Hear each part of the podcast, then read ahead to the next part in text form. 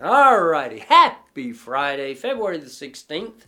Hebrews chapter 2, 10 to 13, for in bringing many sons and daughters to glory, it was entirely appropriate that God, for whom and through whom all things exist, should make the pioneer of their salvation perfect through sufferings for the one who sanctifies and those who are sanctified all have one Father. That is why Jesus is not ashamed to call them brothers and sisters, saying, I will proclaim your name to my brothers and sisters. I will sing hymns to you in the congregation. Again, I will trust in him, and again, here I am with the children God gave me.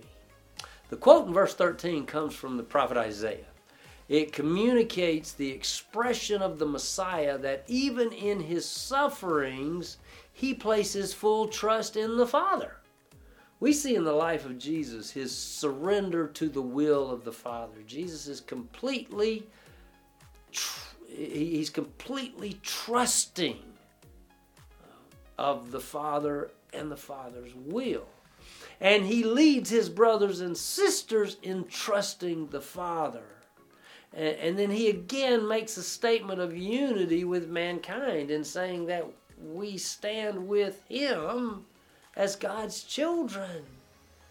See, um, I love asking people, Who are you? I love when people ask me who I am. Because when I finally answer the question for groups, like when I, I, I love catching people off guard because I love to ask people, Who are you? And, and, and hear them quite honestly from a biblical position give me the wrong answer.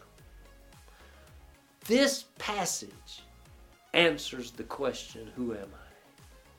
This passage is, is one of the passages throughout Scripture that, that, that speaks our identity. You see, I am God's child. I'm God's kid. I've been adopted through the shed blood of Jesus.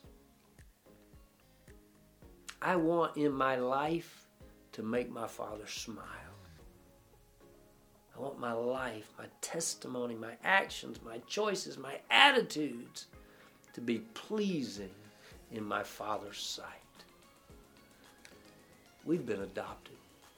Jesus joined us so he could take us with him. Woo! Mm, we'll see you tomorrow.